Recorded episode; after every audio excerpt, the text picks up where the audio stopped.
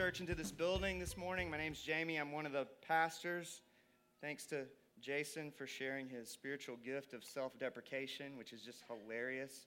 Um, gets me alert and ready to go. Um, uh, glad that you guys are with us. Um, if, you're, if you're new, um, you have entered into uh, a sermon series uh, as we work our way through a book of the Bible that is quite complex. We're, we're working through the book of Daniel right now as a church, um, which is a book that invites us to wrestle with a number of provocative questions, I would say. Questions uh, of, of God's sovereignty and goodness.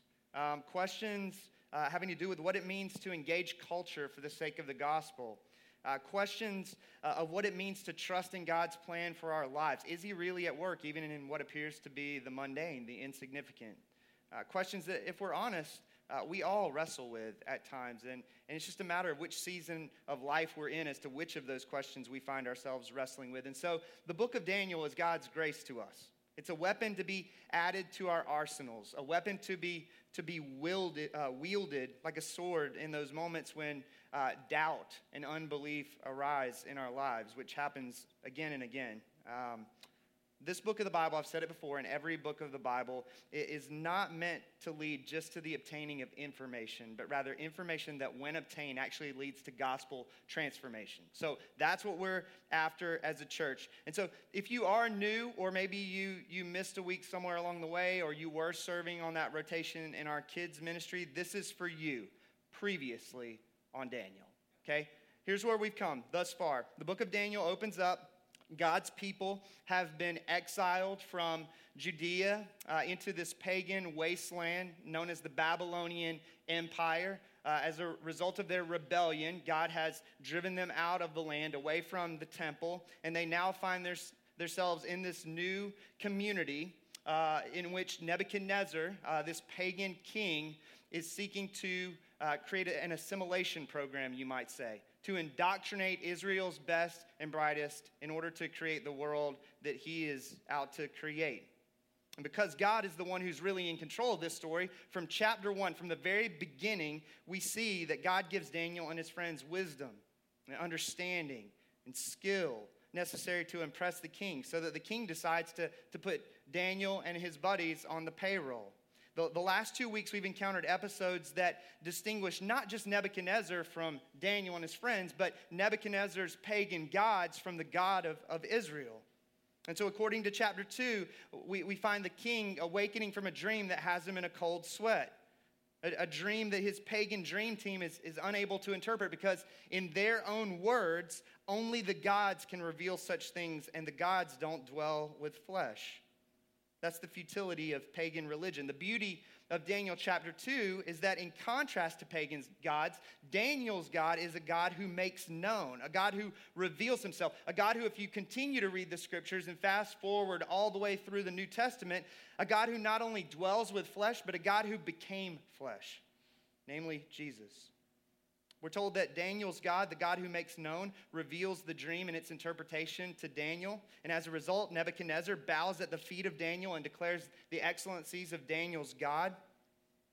According to chapter 3, going back to last week, Daniel's three friends find themselves in a predicament.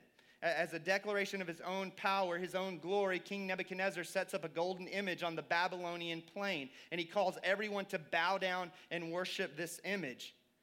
And for those who refuse to do so, what it looks like for them to take their lumps is essentially to be thrown into a blazing, fiery inferno. Daniel's three friends refuse to respond to the king's wishes. They're threatened with death by fire. Standing before this blazing inferno, they make this remarkable declaration. If you remember from last week, they say, Our God is able to deliver us, but even if he doesn't, we will not serve your gods or worship the golden image that you have set up. Whether it be through deliverance or death, it doesn't matter. We've seen the beauty and splendor of the one true God. He really is enough. It's an incredible story of courage. It's an incredible story of a group of men whose faith is not contingent on where the story goes, but rather faith that's rooted in a God worthy of worship no matter what. God does, in fact, rescue these boys. Uh, it's an incredible act of deliverance. And as they walk away from this blazing inferno without so much as a single uh, singed hair on their heads, And as the curtain opens on chapter 4, which is where we'll be this morning, the king opens his mouth to speak. And the words that roll off of his tongue are pretty shocking. And so, with that being said, if you have a Bible, you can open up to Daniel chapter 4. If you don't have a Bible, there should be one underneath one of the seats in the row in front of you. You can grab one of those Bibles. If you don't own a Bible, that Bible is yours for free, the church's gift to you. I've said this before, I'll say it again. We're not going to come hunt you down and demand your soul as payment for the book that you took from us. I know my last name is Vizzini, but we don't have a, a mafia ministry in the church, so rest assured. Let me pray for us and, and we'll jump in because we have much ground to cover. God, we love you. We thank you for your word. What a gift. Thank you for the book of Daniel, a book that uh, many, uh, even amongst the community of faith, cower away from in fear. It is a complex book, and yet there is much in this book of the Bible for us. It is your grace to us. This morning, Lord, I pray that uh, we would be comforted as we see that you truly are seated on your throne. I pray that we would be humbled as we come face to face with the reality that for most of us in this room, uh, we uh, oftentimes seek to build kingdoms for ourselves rather than bending our knee to our good and gracious King. God, I pray that uh, we would be encouraged as we see Daniel uh, living this evangelistic life in the midst of a pagan wasteland, that God, you really do uh, change the hearts of men, uh, even those whose are the coldest, the stoniest. God, we love you. Holy Spirit, we pray that you would do these things in our minds, in our hearts, in our lives this morning. Uh, we lift these things up to you, Father, by the power of the Spirit, in the name of Jesus. Amen. All right, if you hop in the plane for just a second, get high above ground level, looking down on the landscape of the book of Daniel, what you find is that chapter 2, going back to uh, the story of Nebuchadnezzar's dream and Daniel's revealing of the interpretation of that dream, you, you experience a God who reveals. Um, in fact, Nebuchadnezzar at the end of Daniel chapter 2 says this Truly, your God is God of gods and Lord of kings and a revealer of mysteries, for you have been able to reveal this mystery. Daniel chapter 3 is about the God who rescues, as God delivers Daniel's three friends from this blazing inferno.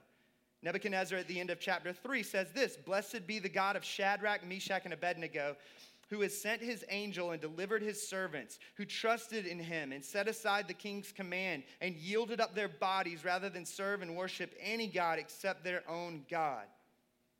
Daniel chapter 3, as we'll see this morning, is about the God who rules.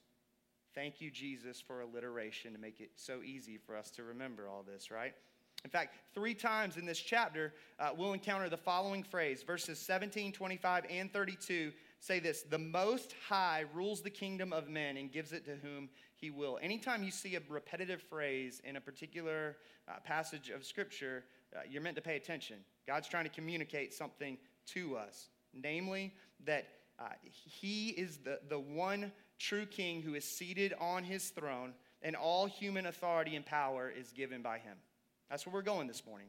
That's a truth that's meant to comfort us and to humble us. It's meant to comfort us in those moments in which it feels like God isn't seated on his throne. In the midst of those moments where it feels like everything has come unraveled and he's lost control of the pen that he's writing human history with.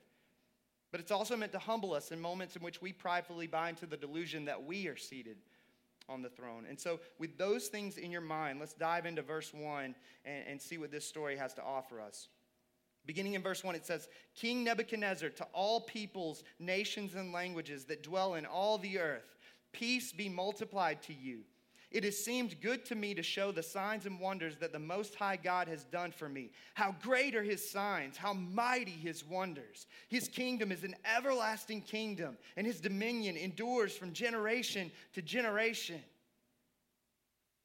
Now, this is a strange start to chapter 4. If you've been a part of this series from the beginning, you know that the last three chapters begin with some sort of conundrum, right? Some sort of conflict, some sort of crisis that requires a, a resolution of sorts. In Daniel chapter 1, it was Daniel and his buddies seeking to remain faithful to God in the midst of a pagan wasteland and the king's assimilation program. In chapter 2, it was Daniel and his buddies on the chopping block in the wake of the dream that had the king in the cold sweat. In chapter 3, it was Daniel's three friends facing this blazing uh, inferno of a furnace in the wake of their refusal to bow down and worship the king's golden image. Now, here in chapter 4, we begin with Nebuchadnezzar's praise of the God of Israel. It's really strange. There's no tension to be resolved in this chapter per se. Rather, as the audience, we're meant to ask the question what in the world causes Nebuchadnezzar to praise the God of Israel in this unmistakable way? In other words, how did we get here? For those of you who like movies, maybe you can think of a couple of examples of movies that start off at the very end and then they flash back. Movies like Definitely Maybe or 500 Days of Summer or even uh, TV shows like Lost that give you kind of this storyline that catches you back up to how we got here in the first place. That's what chapter 4 is. If you remember, in chapter 3, Nebuchadnezzar used that same phrase that we see here uh, in the first few verses of chapter 4 all peoples, all nations, all languages. But, but there it was used to summon people to bow down and worship his golden image. Now in chapter 4, the same phrase is, is used to declare to the people of Babylon, of the Babylonian Empire, the glory and sovereignty of God. And notice that it's not Daniel who tells us uh, about Nebuchadnezzar's praise of God. This is not third person.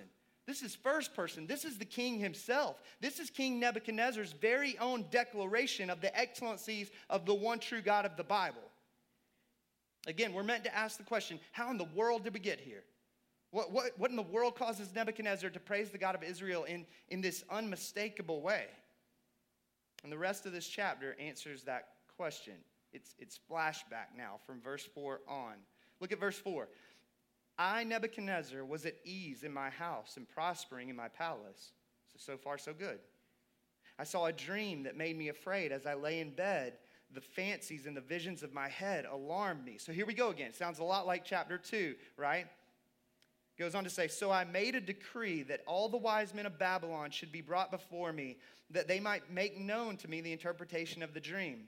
Then the magicians, the enchanters, the Chaldeans, and the astrologers came in, and I told them the dream, but they could not make known to me its interpretation. So, once again, though it didn't work the first time, the king goes to his pagan dream team before he goes to anyone else.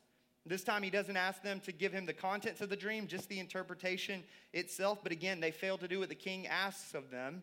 And so, verse 8, at last, Nebuchadnezzar says, Daniel came in before me he who was named Belteshazzar, that's his Babylonian name, after the name of my God, and in whom the spirit of the holy gods dwells. And I told him the dream, saying, O Belteshazzar, chief of the magicians, because I know that the spirit of the holy gods is in you, and that no mystery is too difficult for you, tell me the visions of my dream that I saw and their interpretation. So at this point in the story, the king's not there yet, right? He, he's still not singing the praises of Yahweh. He's still referring to Daniel by his Babylonian name, which is connected to Nebuchadnezzar's Babylonian God. Not only that, he refers to Daniel as the one in whom the spirit of the holy gods, plural, dwell. So, according to verses 8 and 9, Nebuchadnezzar is still a polytheist. He's a worshiper of many gods. The king proceeds to tell Daniel the contents of his dream. Verse 10 The visions of my head as I lay in bed were these I saw, and behold, a tree in the midst of the earth, and its height was great. And the tree grew and became strong, and its top reached to heaven, and it was visible to the end of the whole earth. Its leaves were beautiful, and its fruit abundant, and in it was food for all. The beasts of the field found shade under it, and the birds of the heavens lived in its branches, and all flesh was fed from it. So picture it. You have this gigantic tree that's that's big enough to provide food and shade for all.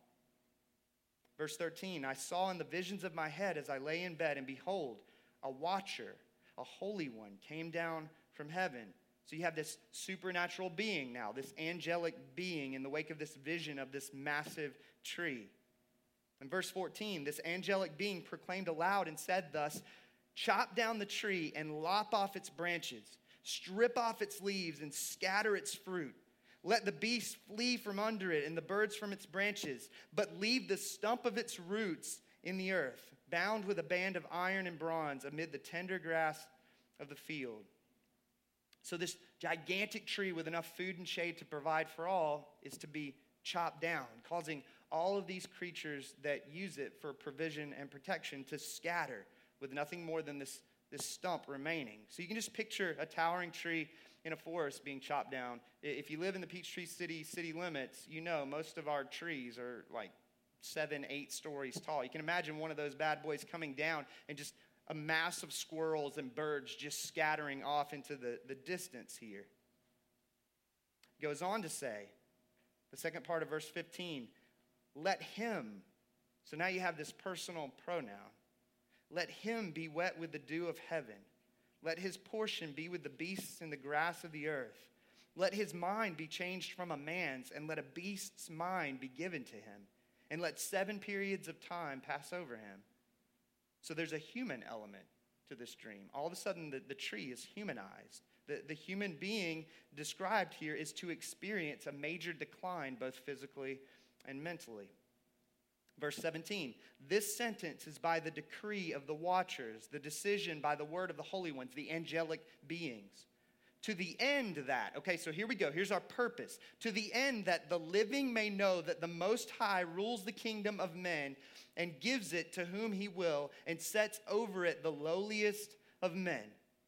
So, the purpose of this dream and its fulfillment is really simple. You can get really bogged down in chapters like this in the Bible, but it's really simple the purpose of this dream and its fulfillment. It's that man may know that God is the one seated on the throne. That's it. And that if any human being has any sort of power, any sort of authority in this world, it's because God gave it to him. It's because God gave it to her. Verse 18 This dream I, King Nebuchadnezzar, saw, and you, O Belteshazzar, tell me the interpretation because all the wise men of my kingdom are not able to make known to me the interpretation, but you are able, for the spirit of the holy gods is in you. Again, still no singing of God's glory and sovereignty yet. Still the same polytheistic language of the holy gods, plural. Verse 19 Then Daniel, whose name was Belteshazzar, was dismayed for a while, and his thoughts alarmed him. So Daniel's deeply disturbed. What, what we find out uh, as we read verse 19 is this isn't just a dream, it's a nightmare. And the king answered and said, verse 19, Belteshazzar, let not the dream or the interpretation alarm you. And Belteshazzar answered and said, My Lord, may the dream be for those who hate you, and its interpretation for your enemies. In, in other words, I don't wish this on you, King Nebuchadnezzar. And now he tells the king what the dream actually means. You, you can probably tell where this story is going, right? Verse 20, the tree you saw, this is Daniel speaking, which grew and became strong, so that its top reached to heaven, and it was visible to the end of the whole earth, whose leaves were beautiful, and its fruit abundant, and in which was food for all, under which the beasts of the field found shade, and in whose branches the birds of the heavens lived. That tree, verse 22, it is you, O king who have grown and become strong. Your greatness has grown and reaches to heaven, and your dominion to the ends of the earth. No surprise here, right? Nebuchadnezzar is, is the king of the Babylonian Empire, the most powerful man on the planet, the leader of the free world at this moment in human history, the one who offers provision and protection, both fruit and shade, to all who inhabit his kingdom. He's the magnificent tree. Be great if the dream ended there, right? Verse 23, Daniel goes on. And because the king saw a watcher, a holy one, coming down from heaven and saying, Chop down the tree and destroy it, but leave the stump of its roots in the earth, bound with a band of iron and bronze, and the tender grass of the field. And let him be wet with the dew of heaven, and let his portion be with the beasts of the field, till seven periods of time pass over him. Because the king saw the watchers declare this message, verse 24, this is the interpretation, O king. So here we go. This is what the chopping down of this tree actually means. Second half of verse 24. It is a decree of the Most High, which has come upon my Lord the King, that you shall be driven from among men, and your dwelling shall be with the beasts of the field. You shall be made to eat grass like an ox, and you shall be wet with the dew of heaven, and seven periods of time shall pass over you till you know that the Most High rules the kingdom of men and gives it to whom he will. There's that phrase again. Okay, now we see why Daniel's so bothered by this dream. It's pretty amazing when you think about it. The, the fact that Daniel himself is, is bothered, he could have easily thought, finally, this arrogant jerk has what's coming to him. Right? This is a, very much a love your enemies moment for Daniel, I would say. Remember, this is the king who destroyed Jerusalem. This is the king who plundered the temple of the Lord. This is the king who took Daniel and his friends away from the only place they had ever known. And yet, Daniel shows concern for King Nebuchadnezzar. He's filled with compassion for this pagan man who deeply needs to have his heart awakened to the glory of the one true God. Talk about convicting, man. I don't, know about you, but, but there are people, if I'm honest, who, if God dealt them a bad hand, it would bother me a lot less than if he did it with other people. If ever there's a moment to be justified in celebrating the demise of another, it's in this moment for Daniel. This man has taken everything from him and mocked his God in the process. Let me ask you this this morning Who's your Nebuchadnezzar? Who's that person if, uh, that if something terrible were to happen to them, you wouldn't be terribly bothered? Not only would you not lose sleep over it, it might bring you a little bit of joy in the process. Who's that enemy that you find it hard to love? I think Daniel chapter 4 is a reminder of the gospel in that there are no good guys and bad guys. There are only bad guys and Jesus who gets to ride in on a horse and save the day. We are all saved by grace. The foot of the cross is, in fact, level. So the question for us is how might God be calling us to repent by loving those people rather than despising them? Daniel tells Nebuchadnezzar that he, the magnificent tree, will soon make his home among the birds and the beasts that once found shelter in his branches. Again, God is turning the tables in this moment. Verse 26. Let's continue on. And as it was commanded to leave the stump of the roots of the tree, your kingdom shall be confirmed for you from the time that you know that heaven rules.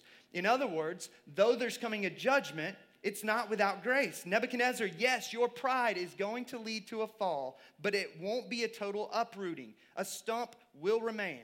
There will be hope for restoration on the other side of this judgment. Now think for a second. Let's get it, let's put our historical goggles on for a moment and think about when this was written. This is written to a bunch of exiles who are in a pagan wasteland at this time who have been placed there because of their rebellion against God. Think about how this would have resonated with the Judeans.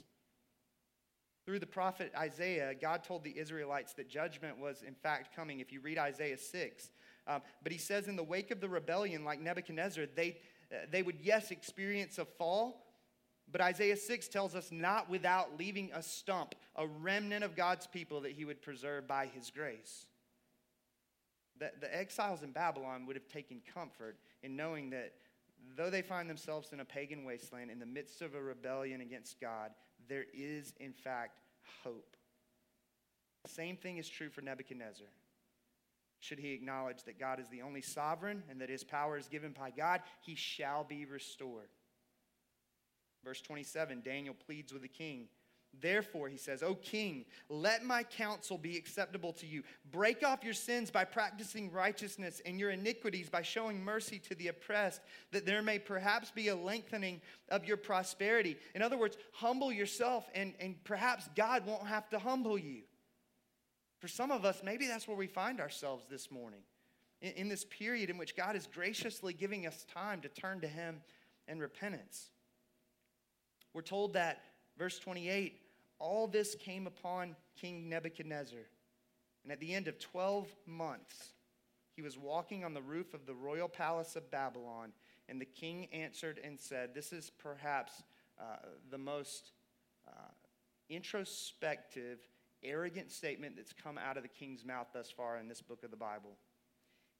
Is not this great Babylon, which I have built by my mighty power, as a royal residence for the glory of my majesty? Nebuchadnezzar does in this moment what many of us might be inclined to do. He mistakes God's merciful postponement of judgment as an indicator that God's not going to do anything. God gives him a full year to humble himself 12 months. Yet he makes the most arrogant declaration that he could possibly make. Look at the me and the my in that, in that statement. I, I've built this mighty empire by my mighty power for the glory of my majesty. You, you could see where Nebuchadnezzar might struggle with visions of self grandeur, right? I mean, after all, uh, standing on the rooftop of his royal palace, he had a view of one of the seven wonders of the world at that time the Hanging Gardens, which he actually established for his wife, the visionary behind one of the seven wonders of the world. Not only that, uh, he was responsible for building what many consider to be another wonder of the known world at that time the outer wall of Babylon, a wall so massively wide that a four horse chariot could make a U turn on it without f- toppling off the side. That's a big wall.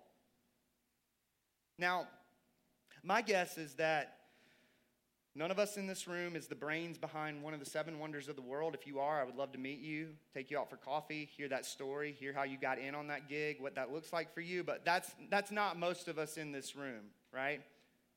But we, we all have our accomplishments that can easily lead to visions of self grandeur, whether it be our career success, our parenting success, our educational success, our financial success, our success in relationships, and on and on we could go. Nebuchadnezzar looks out on the kingdom that in his mind he deserves the credit for establishing. And he boasts in arrogance of his own power, his own glory, and his own majesty. Look what happens in verse 31. While the words were still in the king's mouth, there fell a voice from heaven O King Nebuchadnezzar, to you it is spoken, the kingdom has departed from you. And you shall be driven from among men, and your dwelling shall be with the beasts of the field. And you shall be made to eat grass like an ox. And seven periods of time shall pass over you until you know that the Most High rules the kingdom of men and gives it to whom he will. There's that phrase again. In verse 33, we're told immediately the word was fulfilled against Nebuchadnezzar. He was driven from among men and ate grass like an ox, and his body was wet with the dew of heaven till his hair grew as long as eagle's feathers, and his nails were like birds' claws. If ever there's a passage in Scripture that declares unwaveringly that pride comes before the fall, right, we see the king's pride in verse 30, and we see the king's fall here in verse 33. This dream is meant to be a warning to Nebuchadnezzar, but he fails to heed that warning. And so, at the height of his greatness, the king is cut down. This man who once ruled over the birds of the air and the beasts of the field finds himself among those very birds and beasts, driven away from Babylonian civilization, driven away from humanity in a sense, both mentally and physically. This is a dramatic humbling of a man who thinks he's a god.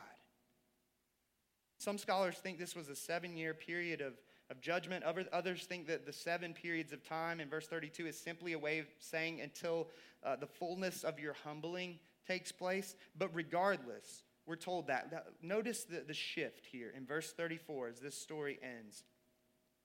At the end of the days, we're back to first person again. I, Nebuchadnezzar, lifted my eyes to heaven, and my reason returned to me. And I blessed the Most High and praised and honored him who lives forever.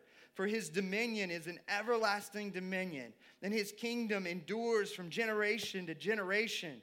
All the inhabitants of the earth are accounted as nothing, and he does according to his will among the hosts of heaven and among the inhabitants of the earth. And none can stay his hand or say to him, What have you done? Verse 36 at the same time, my reason returned to me, and for the glory of my kingdom, my majesty and splendor returned to me. My counselors and my Lord sought me, and I was established in my kingdom, and still more greatness was added to me. Now I, Nebuchadnezzar, praise and extol and honor the King of heaven, for all his works are right, and his ways are just. And those who walk in pride, he is able to humble. This is a drastic work of God in this man's life. Notice, notice a few things in these verses. One, notice the shift in the king's gaze. He, he goes from standing on the rooftop of his palace, looking down on everyone else, looking down on, on what he created for the sake of his own glory. He goes from looking down to looking up and acknowledging that there is one true king in heaven. And not just the shift of his gaze, notice the shift in the king's mind. Twice in verses 34 and 36, the king says, My reason returned to me. I couldn't think straight. I wasn't in my right mind. But now I'm thinking clearly. Uh, let, let me just say this it is in perfect alignment with human rationality to praise the God of heaven, according to Daniel chapter 4. For, for those of us who struggle with this idea that there's anything intellectually sensible about Christianity, and believe me, I've been there. I grew up as a skeptic, doubting, questioning the Bible, questioning the Christian worldview. Christianity is not just a bunch of gullible optimism. Christianity is a thinking faith. Nebuchadnezzar finds himself in his right mind, which coincides with his praise, honor, and blessing the God of heaven. It reminds me of the demoniac in Mark chapter 5. You guys know that story? One of my favorite stories in the Gospels. If ever I could have been with Jesus for one day, that's the, that's the scene I want to see go down. I want to go with Jesus, hang out in a graveyard, watch a guy bruising himself with stones, chained to a rock, and watch this conversion take place. That's what happened for this man. These demons are cast from him, and, and we're told that the man was then clothed and in his right mind after encountering Jesus. That to worship the God of heaven is to be in our right mind. In fact, it's delusional to think like Nebuchadnezzar that we are the center of the universe. That's delusional. Nebuchadnezzar goes from a delusional, prideful man to a man of re- reason who gives God glory. But not just a shift in the king's gaze and a shift in the king's thinking, but also a shift in the king's language. Remember, this was a man who, who had used the phrase throughout this chapter, the holy gods, polytheistic language. And now he's declaring the king, singular, of heaven. That, that, that's a significant shift. In fact, if you go back and look at the chapters leading up to chapter 4, Nebuchadnezzar in chapter 2 had declared to Daniel, Your God. In chapter 3, it was the God of Shadrach, Meshach, and Abednego, their God. But now in chapter 4, Nebuchadnezzar himself, first person, praises the God of Israel, the God of heaven. That Daniel 4 isn't simply the story of God bringing down the gauntlet on the proud who oppose him. Daniel 4 is the story of an unbelieving king who comes to know the one true God. These are the final words of Nebuchadnezzar recorded in all of Scripture. It's quite amazing. They're, they're, they're singing of the praises of the one true God that Daniel was faithful for all those years in a pagan wasteland. Think about it. Most of, of Daniel's days are not uh, days of interpreting the king's dreams, days spent dealing with fiery furnace moments. Most of Daniel's days are, are spent at the right hand of the king, submitting to the king's request. Just, just living out the, the simplicity of, of a life that honors Yahweh. And, and as a result of that, Nebuchadnezzar has a collision with the one true God. Whether this is a converted man or not, it's up for debate. He's most certainly a changed man. He's encountered the living God in a way that's actually brought him to his knees, in a way that has him going back to the beginning of the chapter, declaring uh, the excellencies of the one true king to all peoples, all nations, all languages that dwell in all the earth. This is a remarkable story uh, of God's sovereignty and grace. It's really beautiful. But I think the question for us this morning, similar to last week, is very simple. The question that begs to be asked is this So what? I mean, what does this have to do with me? What, what am I supposed to take away from a passage of Scripture like this? Let me just mention two things. Number one, we can find comfort in a God who rules and reigns over all of creation. This might be the only time that you hear me say this in this series, but I think it could be warranted based on a passage like this. God is not sweating it from his throne in the heavenlies over who wins the election come November 8th. He's not. If you're uh, never Trump, never Hillary, like the world's going to crash and burn, the apocalypse, Armageddon is coming. You know, November 8th, if it doesn't work out the way I think it should work out. Daniel chapter 4 says something very different. Ralph Davis, in his commentary, says this Be encouraged by this quote. Human governments are interim arrangements that God appoints to fill space until the power and glory of Jesus' kingdom. Human rulers, tyrannical or democratic, are God's lackeys who have tenure only at his pleasure. You believe that? Remember, Nebuchadnezzar was only able to besiege Jerusalem, Daniel chapter 1, because God gave him the victory. Nebuchadnezzar was only able to understand his dream, Daniel chapter 2, because God revealed the meaning through Daniel. Nebuchadnezzar failed to singe a single hair on the head of Daniel's friends, Daniel chapter 3, because God delivered them through the fire and the flame. That's your God, Christian. God's redemptive historical narrative will not be derailed by human rulers and powers and authorities. He's the capital K king. There is not another. All human authority and power is given by the one true God. No matter how powerful a king is, every king rules under the sovereignty and authority of God. And we're not just talking about comfort with respect to human rulers. And I, I don't know what you're going through right now.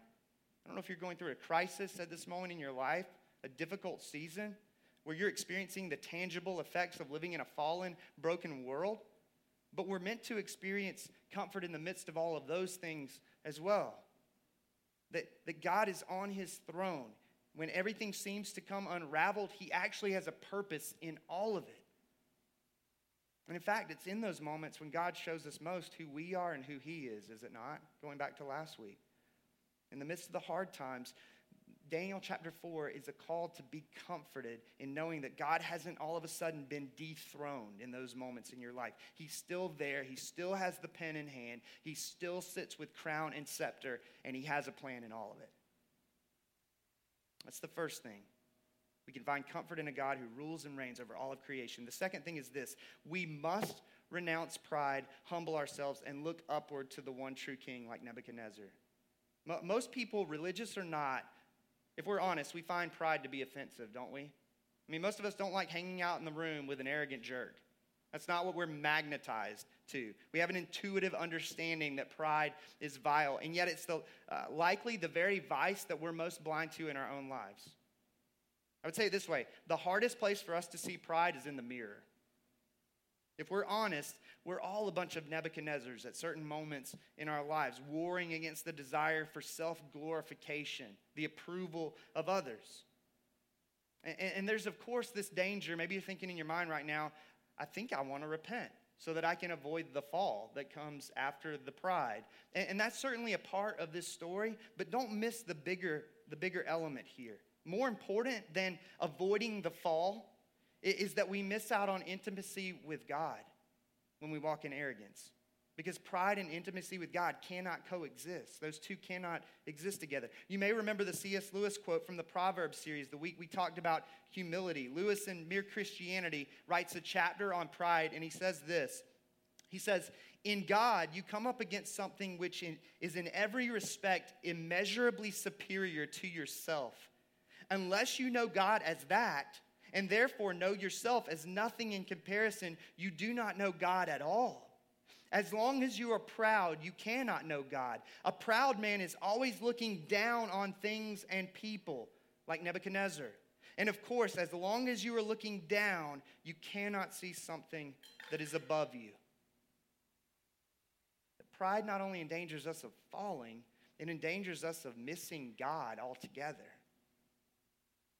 And so I think Daniel chapter 4 invites us to imagine a life in which the gospel so shapes our identity that we're able to experience true freedom from bondage to our fragile human egos. Doesn't that sound nice?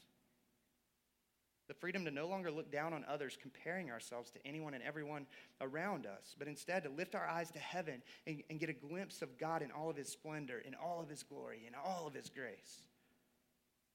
See, here's the beauty of the gospel in Daniel chapter 4. There's another king who is brought down from the heights of glory to the depths of shame. Another king who could have surveyed the entire cosmos, not just the Babylonian Empire, but all of creation, and declared, Is not this creation which I have built by my mighty power and for the glory of my majesty?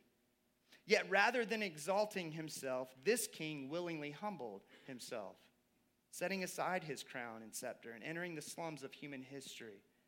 Philippians chapter 2, Paul says it this way Have this mind among yourselves, which is yours in Christ Jesus, who, though he was in the form of God, did not count equality with God a thing to be grasped, but emptied himself by taking the form of a servant.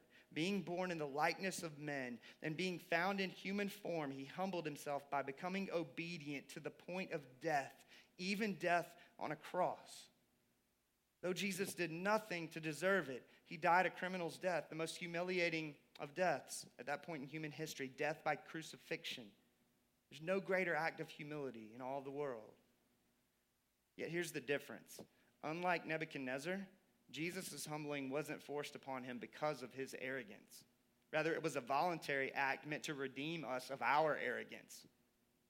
Jesus condescended. He lived the perfect, humble life, the sinless life that we could never live.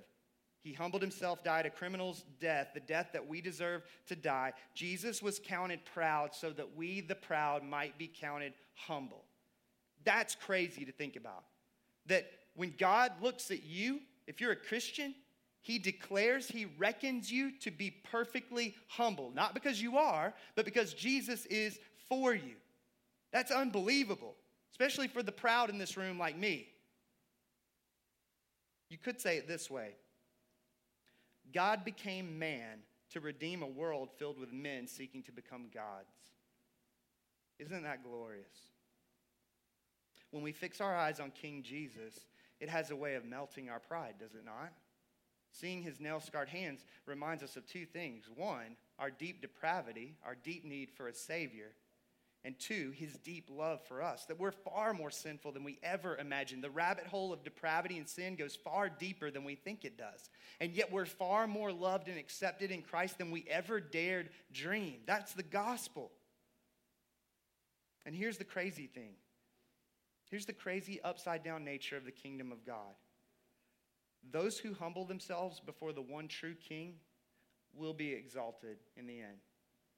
Philippians chapter 2 goes on to say, Therefore, in light of Christ's death on behalf of sinners, God has highly exalted him and bestowed on him the name that is above every name, so that at the name of Jesus every knee should bow in heaven and on earth and under the earth, and every tongue confess that Jesus Christ is Lord to the glory of God the Father. That on the other side of Jesus' humiliation was an exaltation.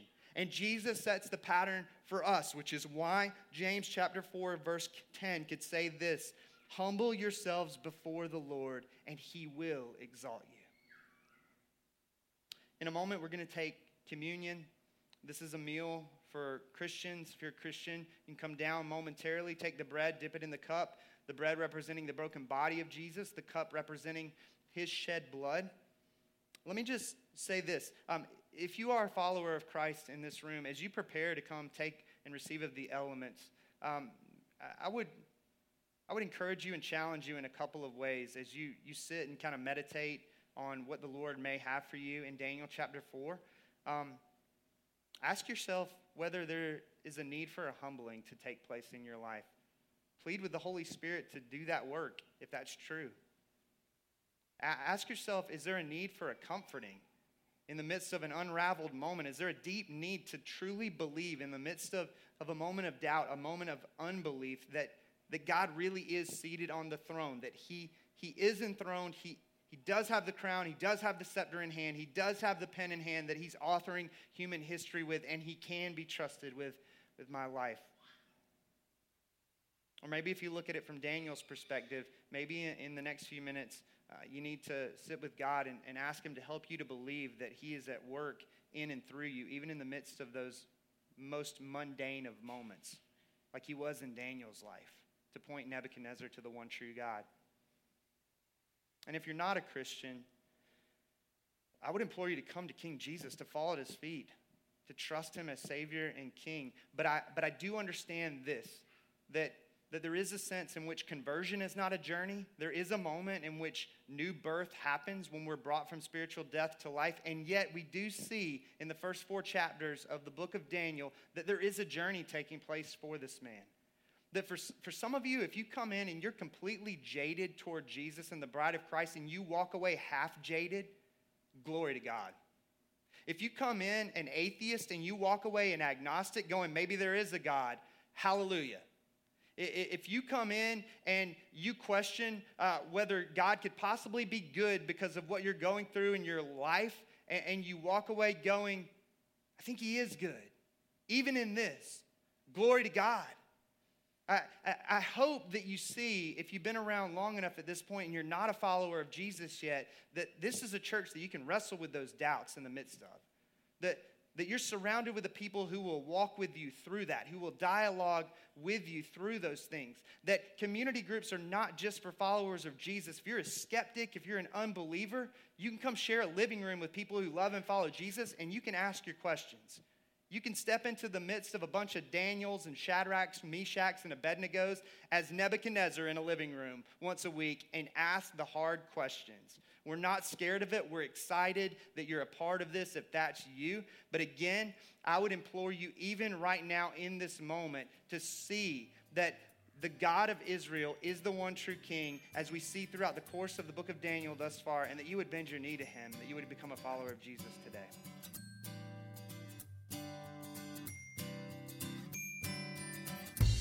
Thanks for listening. If you have any questions about this message, visit us at crosspointeptc.com. There you can contact us, find further resources, and directions to our gatherings.